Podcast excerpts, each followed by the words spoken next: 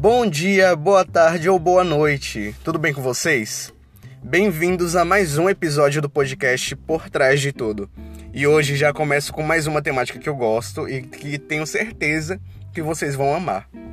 Se preparem para descobrir tudo o que há por trás do conteúdo das minhas postagens no Instagram. Então vamos lá?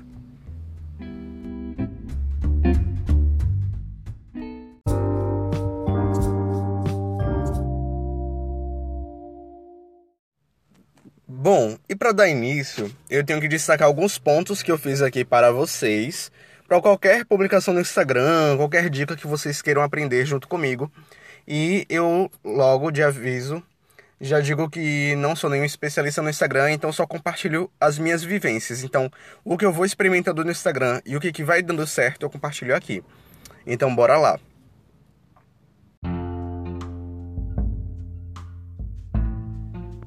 Então, antes de realizar qualquer publicação no Instagram, todo o conteúdo tem que ser pensado com cuidado. Então, tipo, você quer. É... Vamos dizer que você tem um Instagram sobre roupas e você quer sempre trazer um conteúdo inovador para o Instagram e quer movimentar ele todo dia.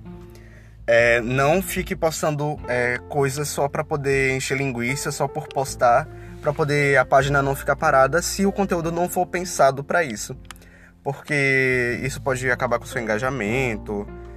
E até para poder não ficar feio, né? Você tá fazendo uma publicação na correria, às vezes você erra a ortografia do post, você não usa a cor corretamente, você nem publica no dia que tá certo e acaba não tendo seu engajamento, né? Então, como é que eu faço minhas publicações? Eu penso o que, é que eu quero fazer e eu planejo como eu vou executar, né? Então, em seguida, o que eu quero fazer e o que o público precisa e o que eu consigo fazer. É... Eu fui aprendendo nesse mundo de Instagram que nem tudo que eu vou publicar é, e que eu goste pode ser o que o pessoal que está me seguindo goste. Então, se você está no Instagram para poder fazer com que as pessoas apreciem o que você está fazendo, é, ou você mostra o conteúdo de valor que tem no seu nicho, que é o, a área que você está focando, ou você também faz o que está no seu nicho, nicho, mas que é, mas que seja focado no que aquele público está esperando, sabe, o que, que eles querem. E eu vou falar disso mais pra frente, quando eu falar sobre o English Music Game que eu faço lá no Instagram.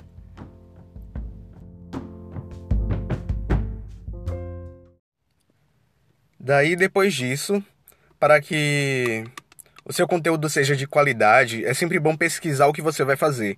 Principalmente se você não tiver é, um conhecimento absoluto sobre aquela área, a não sei caso você tenha dúvidas sobre o que você vai falar, então é sempre bom pesquisar, é, usar as referências e que tenha um conteúdo muito bacana por trás, que não seja nada à toa, né?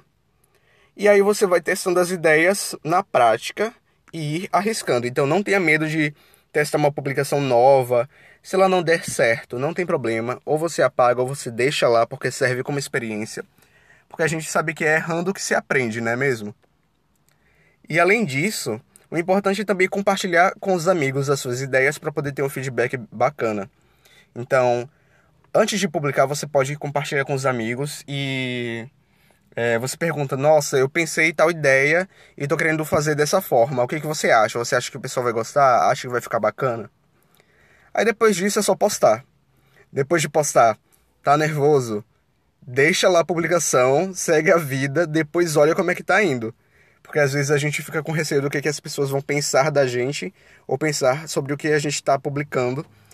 Mas no fim das contas ninguém liga, entendeu? Então é sempre bom você arriscar com o que você está fazendo. Se você acha que sua ideia é boa, então põe em prática.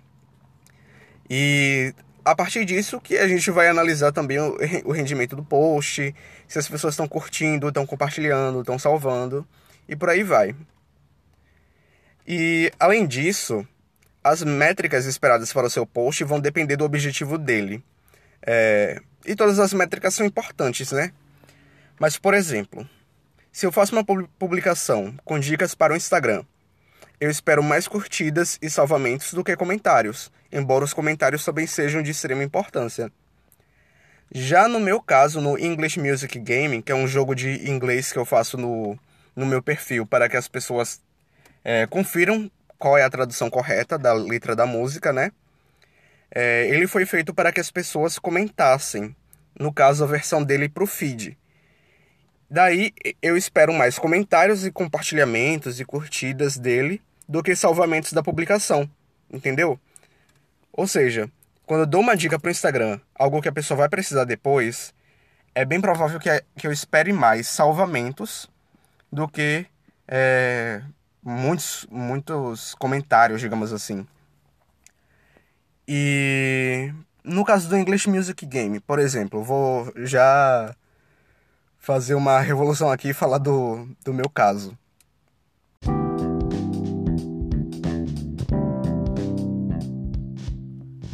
Para produzir o conteúdo do English Music Game, primeiro eu lanço uma enquete para o pessoal é, sugerir músicas ou eu mesmo escolho a música.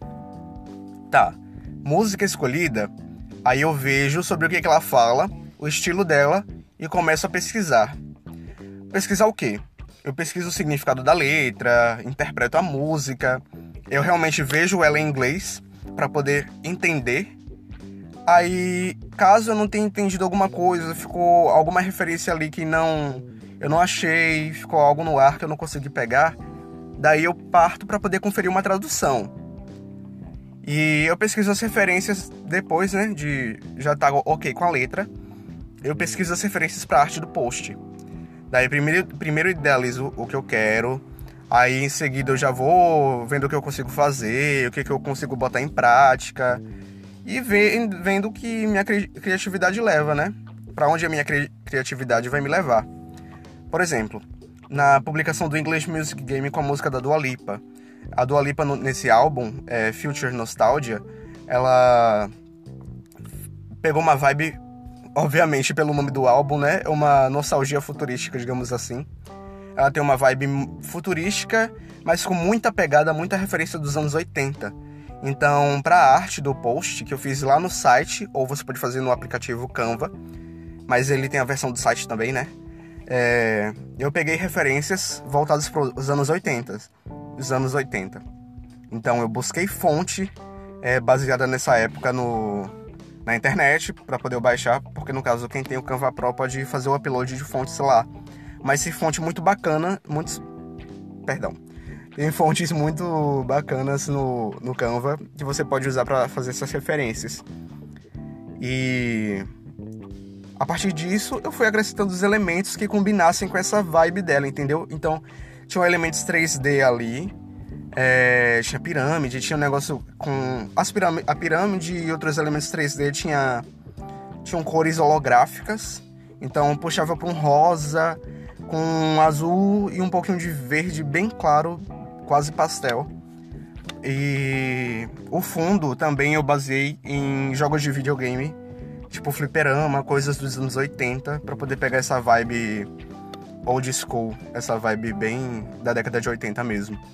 Então você vê que tudo é baseado em referência quando você vai preparar alguma publicação, isso que traz a qualidade dela. E depois eu vou ajeitando isso, eu vou ajeitando a arte é, lá no Canva e vou colocando a, as letras do, da música para poder o povo depois traduzir. Nesse caso, dessa versão do feed, eu coloco emojis para o pessoal comentar a sequência de emojis que se encaixa com a tradução da música.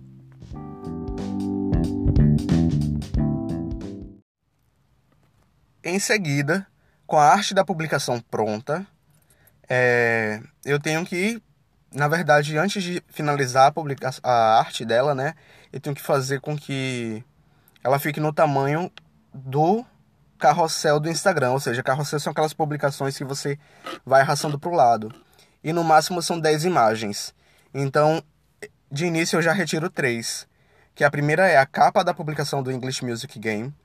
A segunda são as regras do jogo, né, a instrução de como é que joga, que tem que comentar com os emojis.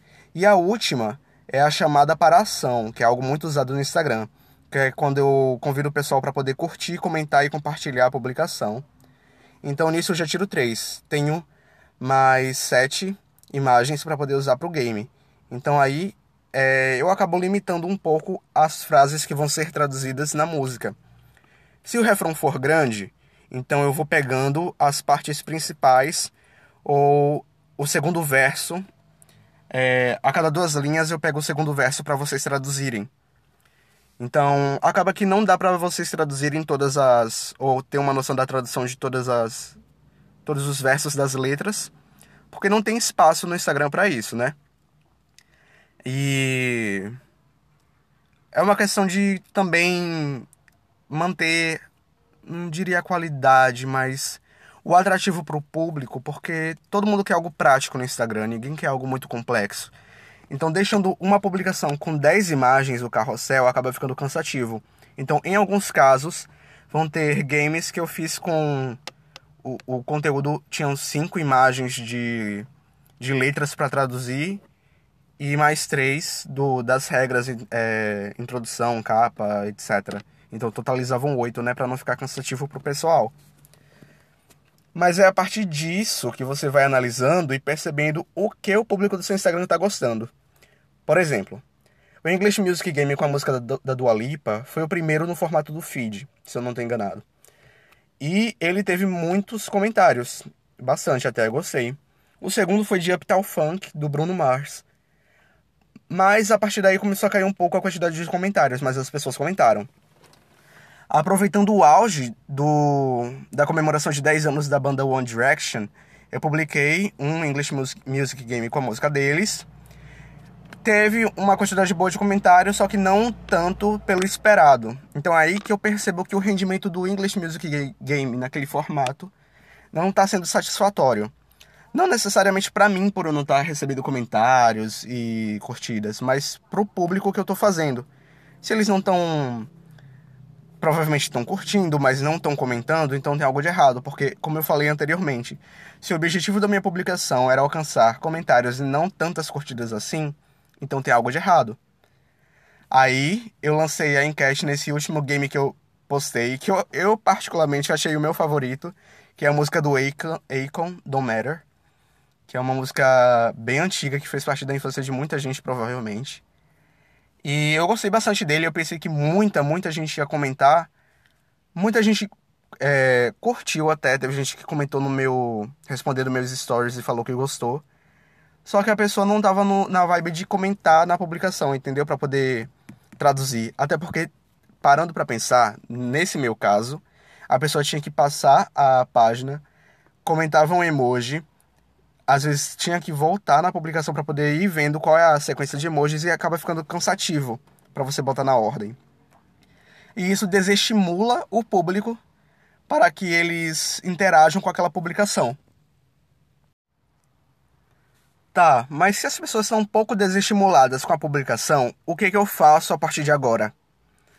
Usando o meu exemplo, eu fiz um story perguntando é, o que, que as pessoas estavam achando do English Music Game no feed. E coloquei uma enquete se elas preferiam no story ou no feed. Porque antigamente eu fazia no story, colocava o trecho da música, ia colocando as letras para elas traduzirem e tinha aquela opção de. Não era enquete, mas era como se fosse votação, que tinha mais de.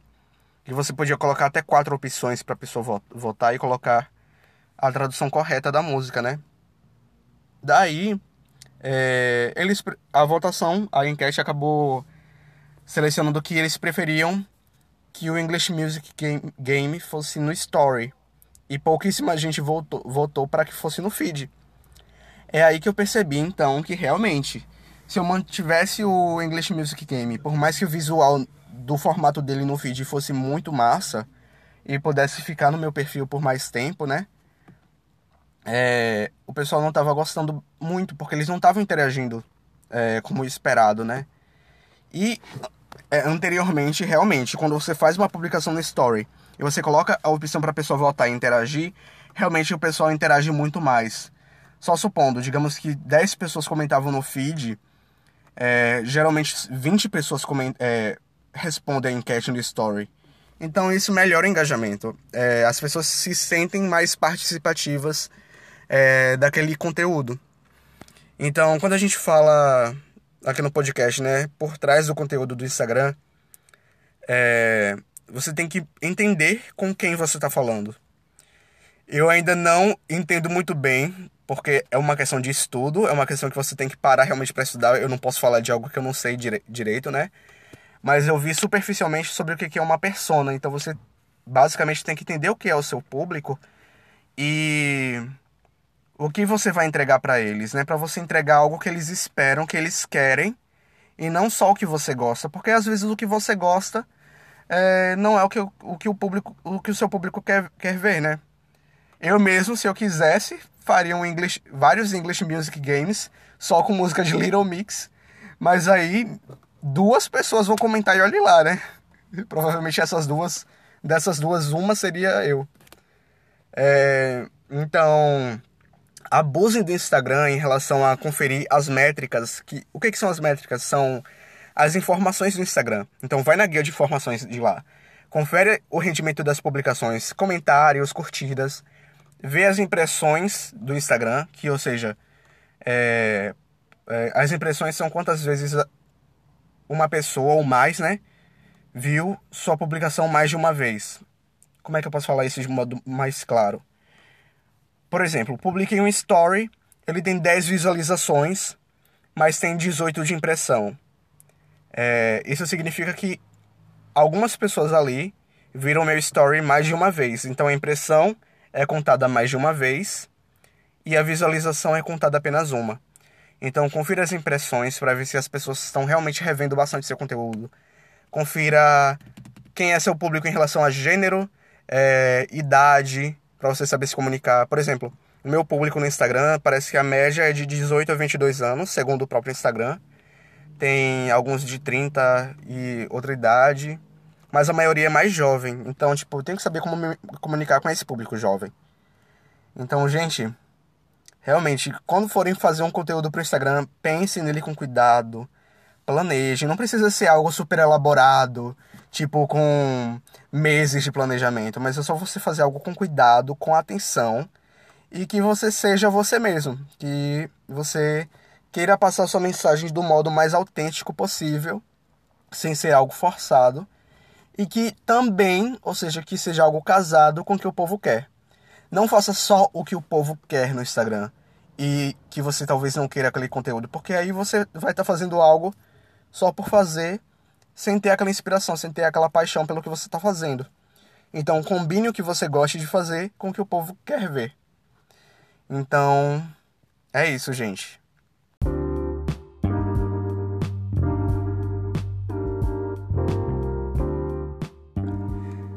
Então, se você gostou desse episódio, comenta e curte lá no Instagram a publicação sobre ele para poder saber qual é o feedback. Me manda uma mensagem falando se gostou ou não, o que é que precisa melhorar. Também me diga o que é que você, caso você seja um criador de conteúdo no Instagram, o que é que você costuma publicar e quais estratégias você já usou lá no Instagram. É... Então é isso. Espero que vocês tenham gostado do conteúdo e a gente se vê nos próximos episódios. Até mais, gente.